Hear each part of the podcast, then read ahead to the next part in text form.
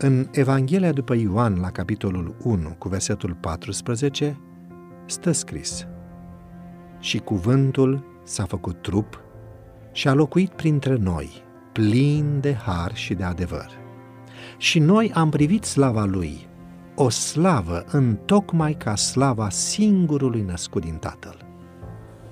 În Domnul Hristos, natura divină și cea umană au fost combinate.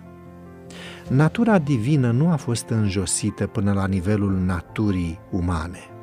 Natura divină și-a păstrat locul, iar natura umană, prin faptul că a fost unită cu natura divină, a rezistat celei mai aprige încercări a ispitei în pustiu. Prințul acestei lumi a venit la Hristos când era înfometat, după un post îndelungat, și i-a sugerat să poruncească pietrelor să se facă pâine. Dar planul lui Dumnezeu, care a fost conceput pentru salvarea omului, prevedea ca Domnul Hristos să cunoască foamea, sărăcia și fiecare aspect al experienței noastre. El a rezistat ispitei printr-o putere de care și omul poate să dispună. El s-a bazat pe tronul lui Dumnezeu și nu există niciun om care să nu aibă acces la același ajutor prin credința în Dumnezeu. Omul poate ajunge părtaș la natura divină. Orice suflet care trăiește poate solicita ajutorul cerului în ispite și încercări. Domnul Hristos a venit să dezvăluie sursa puterii sale, ca omul să aibă posibilitatea să nu se mai bazeze niciodată doar pe capacitățile lui umane. Aceia care vor să iasă învingători trebuie să-și pună la probă toate puterile ființei lor. Ei trebuie să agonizeze pe genunchi înaintea lui Dumnezeu cerând putere divină Domnul Hristos a venit pentru a fi exemplul nostru și a ne face cunoscut că putem deveni părtași la natura divină. Cum? Prin faptul că am scăpat de depravarea care este în lume prin pofte. Satana nu a obținut victoria asupra lui Hristos. El nu a făcut niciun pas în cucerirea sufletului Mântuitorului.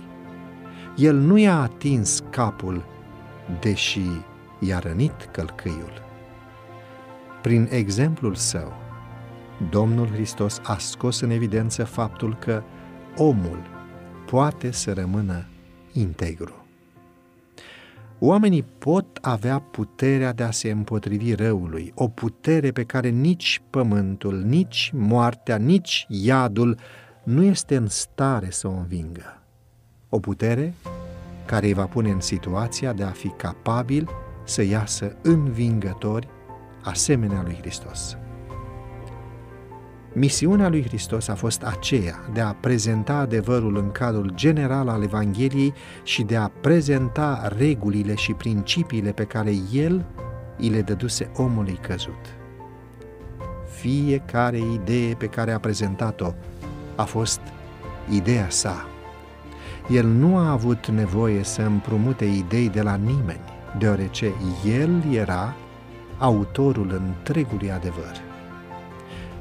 El putea prezenta ideile profeților și ale filozofilor și să-și păstreze originalitatea, deoarece lui îi aparținea toată înțelepciunea. El era sursa, izvorul întregului adevăr.